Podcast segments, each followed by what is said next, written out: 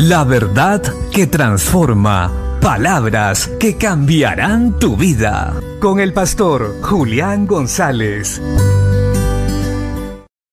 La Biblia dice en el Evangelio de Marcos capítulo 9 verso 23.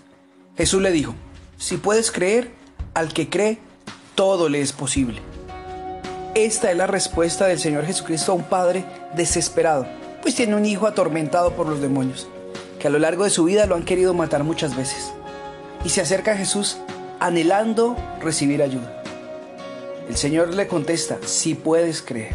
Para el que cree todo le es posible. Este hombre tenía muchos problemas y esto alteraba toda la paz de su familia. Pero el Señor le dijo, depende de tu fe. Hoy no importa la dificultad que estés pasando, no sé qué estés atravesando, pero si vas a Jesús, es necesario que te acerques con fe a Él, pues ciertamente en Él tenemos todo lo que nosotros necesitamos.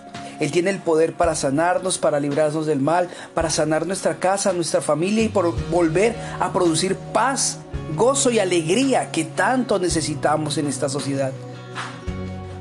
Si puedes creer, esta es la pregunta de Jesús. La Biblia dice que el que se acerca a Dios crea que le hay y que es galardonador de los que le buscan y de los que le buscan de veras. Pues sin fe es imposible agradar a Dios. Jesús puede. Él puede hacer todo porque Él es el Dios de imposibles. Es el Dios que todo lo puede. La pregunta es, ¿tú puedes creer?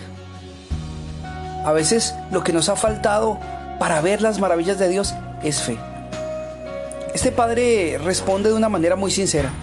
Creo, pero ayúdame incredulidad. Hoy vayamos a Jesús y digámosle, Señor, tal vez no tengo la suficiente fe, pero ayúdame. Empecemos con esto.